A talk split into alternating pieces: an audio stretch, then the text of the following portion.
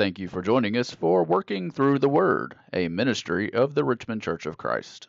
Let's join our pulpit minister, Mike Johnson, as he brings today's lesson. As we think about our theme for the day of freedom, we are this morning going to consider freedom from bondage. I'd like to ask you what you think of when you hear the word freedom. What is the first thing? What are the first things that pop into your mind when you think about freedom? Well, I was thinking about the idea that what it means to, to be free from a bondage that was imposed on me by my parents. That's what I used to think in high school. It was about time to go to college, and I thought, I can't wait to get out of here. That will be freedom because this is bondage. So I get to get on my own and do what I want to do and be where I want to be, thinking all along that I was in a bondage situation. That's what I think about when I think of freedom and bondage. Wasn't right, but that's what I thought. Maybe a lot of people think about those who are in prison. They have lost freedoms. They are in bondage because of things they have done and kept away from uh, the liberty of life because of that. But maybe many of us think about bondage from and the freedom of it from the times when all around the world, in this country and in other places, when slavery was imposed upon others because of the power someone had over them. What do you think about when you think about freedom and bondage? I want us for a few minutes to think about this concept and then lead in tonight to Zach helping us understand the freedom that is in bondage. Sounds odd, but I'm sure he will do a good job telling us about that. This morning, think with me first. Let us contrast freedom and bondage. Now, in some ways, they are so easily contrasted, but let's look at the definitional idea uh, of this. Freedom, what would you say is freedom? Well, uh, freedom is the absence of a necessity or con- coercion or constraint by someone else for actions. You're not required to do this. No one is putting a thumb on you and making you do this. That's what we think about. That's one of the definitions.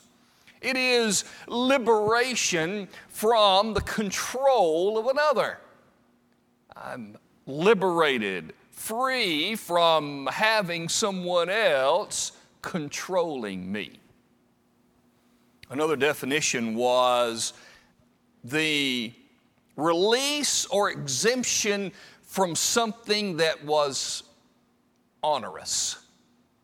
Didn't feel good, didn't taste good, it wasn't good, and it caused me problems. And now I've been released or exempt from it. That's what freedom is. I think we can all understand freedom. We know what it means. We've, we've celebrated it this weekend, recalling the freedoms that we gained as a country to be the country that we are now. Let's talk about bondage. So, what is bondage? Well, bondage is the tenure or the time of service given to a, a villein, a serf, or a lord, a ruler. And I looked up the word villein because I'd never seen that spelling of it before. V I L L E I N. That's just another synonymous term to the old time serfs or plantation or uh, castles, and, and they were in charge of the people working the fields. And so to be in bondage was to, to be under their control. It means to be constrained by another. It means to be held away from what you want to do and to be under the rule of somebody else. These ideas of freedom and bondage we pretty well understand. Right now, I'm thinking about bondage. We had been freed partially for the month of June, coming back together to meet together. But now we're back in bondage again, not able to assemble as a family in this place, assembling with our own families in other places. And so, this is a type of bondage. And I'm sure that many people feel the weight of the bondage that this virus has placed on us as a country, as people. Therefore, we know what it means. Now, granted, we don't suffer in the way that people who are suffering for their crimes do so in prison. It's a different kind of bondage, but we can understand it just a little bit. And we want to be free from that bondage. The thing that unites the two, the common denominator between freedom and bondage is personal liberty and personal choice. On the one hand, it exists in freedom. On the other hand, it does not exist because of bondage. So, when we talk about freedom and bondage, we're talking about things that affect our personal will, our ability to choose, our freedoms to act in the way that we want to act. We know freedom, we know bondage, we know it spiritually. What I want us to see today is that we have been spiritually released, exempt, taken away from the constraint and the control of those things that had us bound in a spiritual sense. We have been released from those things. Let me suggest to you that the bondage that sin brings comes through ignorance. I want you to turn with me to Romans. And I want you to consider with me some things that Paul says in that passage. We're going to start in verse number seven. I want you to think about this word ignorance with me. For what I am suggesting is this the people in the world who do not know God, who have not been released by Jesus from their bondage, they are there out of ignorance. They don't even realize what has happened to them. Listen to Paul starting in verse 7 of Romans chapter 7. What shall we say then? Is the law sin? Certainly not. Well, Paul is addressing the idea. The law of Moses that God gave to the Jews has been taken away. And a new covenant with God has been formed through the blood of Jesus Christ, the covenant of the New Testament. There are many then who would say, well, that law was no good and it wasn't any good at all, and therefore it's good that it's gone. Well, we could go to Hebrews, for instance, and learn that yes, it was replaced, but not because it was bad. It was replaced because people could not keep it perfectly. Nobody except Jesus Christ perfectly observed the Mosaic law and at the same time kept the law of God that is contained in the Mosaic law. The Mosaic Law became so filled with the ideas of men versus God that sometimes they were seemed to be inseparable. But Jesus kept the law of Moses and the law of God perfectly. Nobody else could. So, certainly not. The law is not sin. Continue. On the contrary, I would not have known sin except through the law. For I would not have known covetousness unless the law had said, You shall not covet. What's Paul saying? He's saying he was living in ignorance. Were it not for the law, were it not for something from God, were it not for God telling us in Revelation, telling him that these things were wrong, he would not have known it.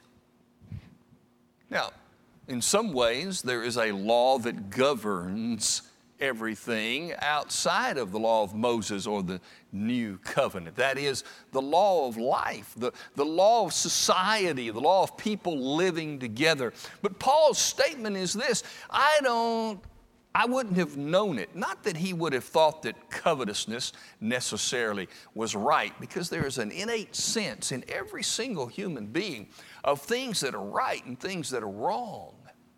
The problem was that he didn't understand it. He would not understand it. They would not get why it is wrong. They would not care about it being wrong necessarily. And even if they felt something, they had nothing to connect it to. There's an ignorance in sin that keeps people in bondage. Verse 8, but sin, taking opportunity by the commandment, produced in me all manner of evil desire.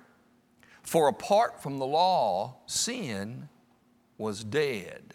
Again, without the law, without the revelation from God, sin as a conscious thought separating me from God, Paul said, was dead. It didn't exist. I was alive once without the law. But when the commandment came, sin revived and I died. What is Paul saying there? He said, Before I knew God's law, I thought I was alive. I thought things were great. I thought I was okay. I was fine. Or, as we might say in our terms, I was fat and happy. I could eat, participate, do, go where I wanted to. Everything was great. But then he said, the commandment came, the word from God penetrated me. And then I realized my own sinfulness. And then I died. You see, sin is a bondage. It is a bondage that holds on to us by ignorance. I don't know. I don't understand. I don't get it. People in the world without Jesus Christ just don't get it. And they live their lives day after day after day without giving a thought to their condition with God. Therefore, the greatest power or bondage that sin has seems to me to be ignorance of what really is going on in your life.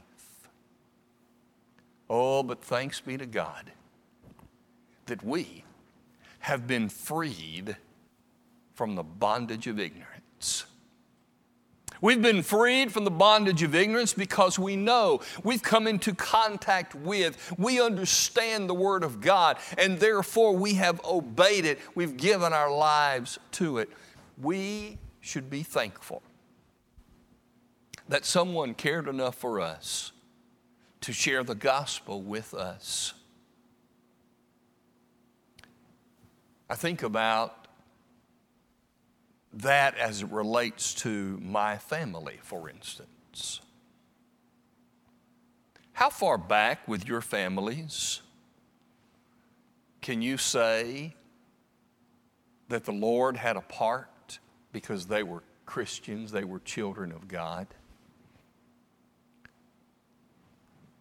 I think back to both sets of grandparents who came to the Lord because somebody shared the gospel with them. And then they were able to share it with their children, who then shared it with me. And I've shared it with my children, and my children are teaching our grandchildren. That's a legacy because someone took the time to teach. May it ever be that we are on the lookout for those whom we can teach, with whom we can share the gospel message of Jesus Christ, so that they too can be released from the ignorance that binds them in sin because they do not know. So, from what have we been released? What bondage has been taken off? What freedom do we now have that without Jesus Christ we would not have? I think, first of all, of Jesus' words in Matthew 6 and verse 24. You cannot serve two masters. For either you will hate the one and love the other, or you'll Cling to the one and despise the other. You cannot serve God and mammon or things of this world. Number one, we have been released from double mindedness. When we become children of God, we are deciding not to be double minded, not to make it our goal to please both sides. Now, granted, we fight the battle, I understand that the bondage of trying to serve two gods at the same time, two masters at the same time is impossible. You can't do that, especially when the two masters are at such odds with each other and trying to control us. Through Jesus Christ, we get away from, we can have the bondage of double mindedness removed. Number two, we have been released from the bondage that exists in the lies that sin has told. Jesus said of him in John 8 and verse 32, You will know the truth, and the truth will make you free. When we became children of God, we then came to understand the lies that Satan tells, the lies that sin says. And when we are in it and don't see it, we are held in bondage by those lies, by that deceit. But we have been released from those bonds that lie, that sin tells those lies to us to keep us there. Number three, Paul wrote in Romans chapter 8 and verse 1 and 2.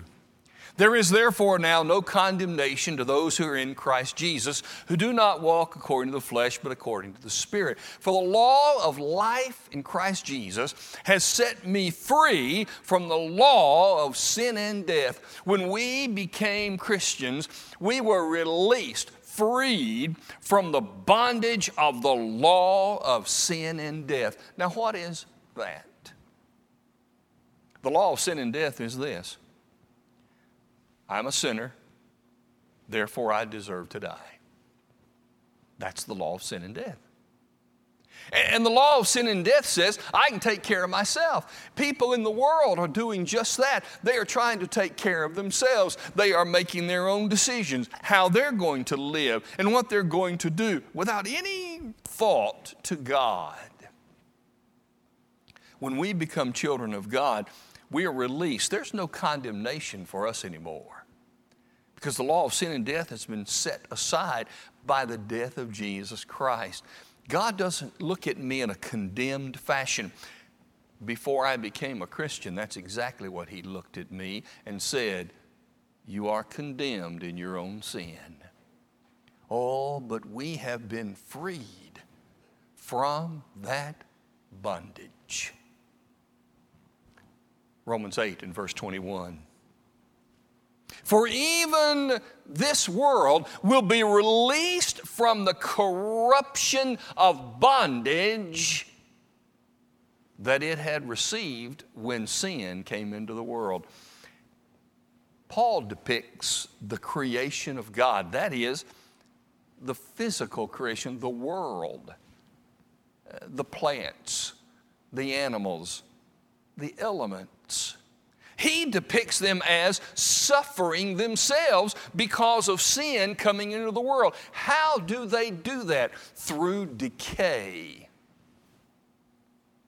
When we became Christians, we were freed from the bondage of decay. While everything around us is decaying and falling apart, Paul says of us in 2 Corinthians 4 though our outward bodies are perishing, yet the inward man is being renewed day by day. No more are we under the bondage of decay. Certainly, physically, we are. But that really doesn't affect us as it relates to our future but those who are not children of God. The decay is affecting their future, for they will die and it's over. God wants us not to fear the decay of this life. That bondage is released when we came into Jesus Christ. Again, we have the We've been released from the concept of opportunism. That is, people taking opportunity to do us harm. Paul said in 1 Corinthians 10 and verse 29, Why should my freedom be judged by the conscience of another? In Galatians chapter 2, he says that there were people who came in, spies sent in among us to spy out the liberty that we have in Jesus Christ. Without being too graphic, I want you to understand what was going on. In the first century, those Gentiles were coming into Christianity, and there were Jews who couldn't stand the idea that there would be Jews, Jew, Gentile people coming into the family with them, and they were uncircumcised, and the Jews were circumcised. And they expected that if these Gentiles are coming in, they not only can be Christians, they also have to adopt circumcision. And so, what would happen is there would be Jewish people, Christian people, who would go into the public bathhouses just to find out if this person is circumcised or not. What a terrible thing to do taking an opportunity to find out something and to use it against someone. We have been, we've escaped that. We're out of the bondage of that. We are free and we don't have to and should not be bound by t- people taking advantage of us spiritually. Don't let someone take spiritual advantage of you. Paul says again in Galatians chapter 5 and verse 13. He reminds them we've been called into liberty. Love one another. And do not use your liberty as an occasion for the flesh. In other words, Now he's saying, not only are others not taking advantage of you, but you don't take advantage of them. As children of God, we are called into a place where all of us are not trying to take advantage of each other. We're trying to live together. We're trying to do the best for each other. We want to love each other, whereas the world is scheming and conniving. They stab you in the back. They do what they can and will do for the moment. God says that bondage that people are in, in Jesus Christ, you are free from it. Two more. The Hebrew writer in chapter 2 and in verse 15 refers to those people who all their lifetimes were subject to the bondage of death, but now have been released into the children of God. Now, this idea of death is the idea that says death is the end. Death is the end. Nothing else for me is out there. When we become children of God, we're released from that bondage. And now death is the beginning, not the end. It is the beginning of the rest of our eternal lives in paradise. That's a wonderful freedom to have that prior to being Christians, we did not have. A final one is 2 Peter chapter 2. I want to start at verse 18. Speaking of false teachers, when they speak great swelling words of emptiness, they allure through the lust of the flesh, through lewdness, the ones who actually escaped from those who live in error. That is, false teachers get people back. Having escaped from that, these false teachers get them back. While they promise them liberty, they themselves are slaves of corruption. For by whom a person is overcome, by him also he is bought into bondage.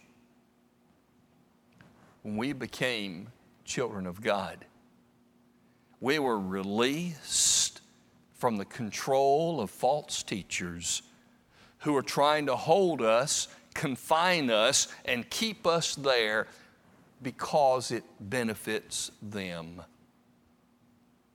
We have been freed as Christians from the bondage of sin. And I have suggested to you today that the bondage of sin lies uh, most prominently in ignorance, keeping people ignorant so that they will stay where they are. That's what sin does. But God, by His message through Jesus Christ and the Bibles that we hold and read help us to know true freedom. I don't need to, you don't need to be ignorant anymore. God has revealed. If you are still under the control of Satan because you've not been released through the blood of Jesus Christ in water baptism, we want you to be. And if you keep being pulled back into those things and away from the glorious liberty that is in Jesus, we want to help you. And though we are not assembled here today together, if you right now have a need on your heart and an idea or something you need to talk about, please give me a call. And I'll be glad to meet with you and talk with you, and we can help each other come out fully of those bondage, those bondage, those bonds that sin has on us into the glorious liberty of Jesus Christ. Thank you for joining us today. May God bless our country. May God bless our people. May God bless our church. We hope you enjoyed today's broadcast brought to you by the Richmond Church of Christ. We are located at 1500 Lancaster Road in Richmond, Kentucky. We meet on Sunday mornings for Bible class at 9 a.m., followed by our morning worship service held at 10 a.m. Our Sunday evening service is held at 6 p.m., and our midweek Bible study is held on Wednesday at 7 p.m. If you are in the area, we would love to have you as our honored guest. Thanks for listening.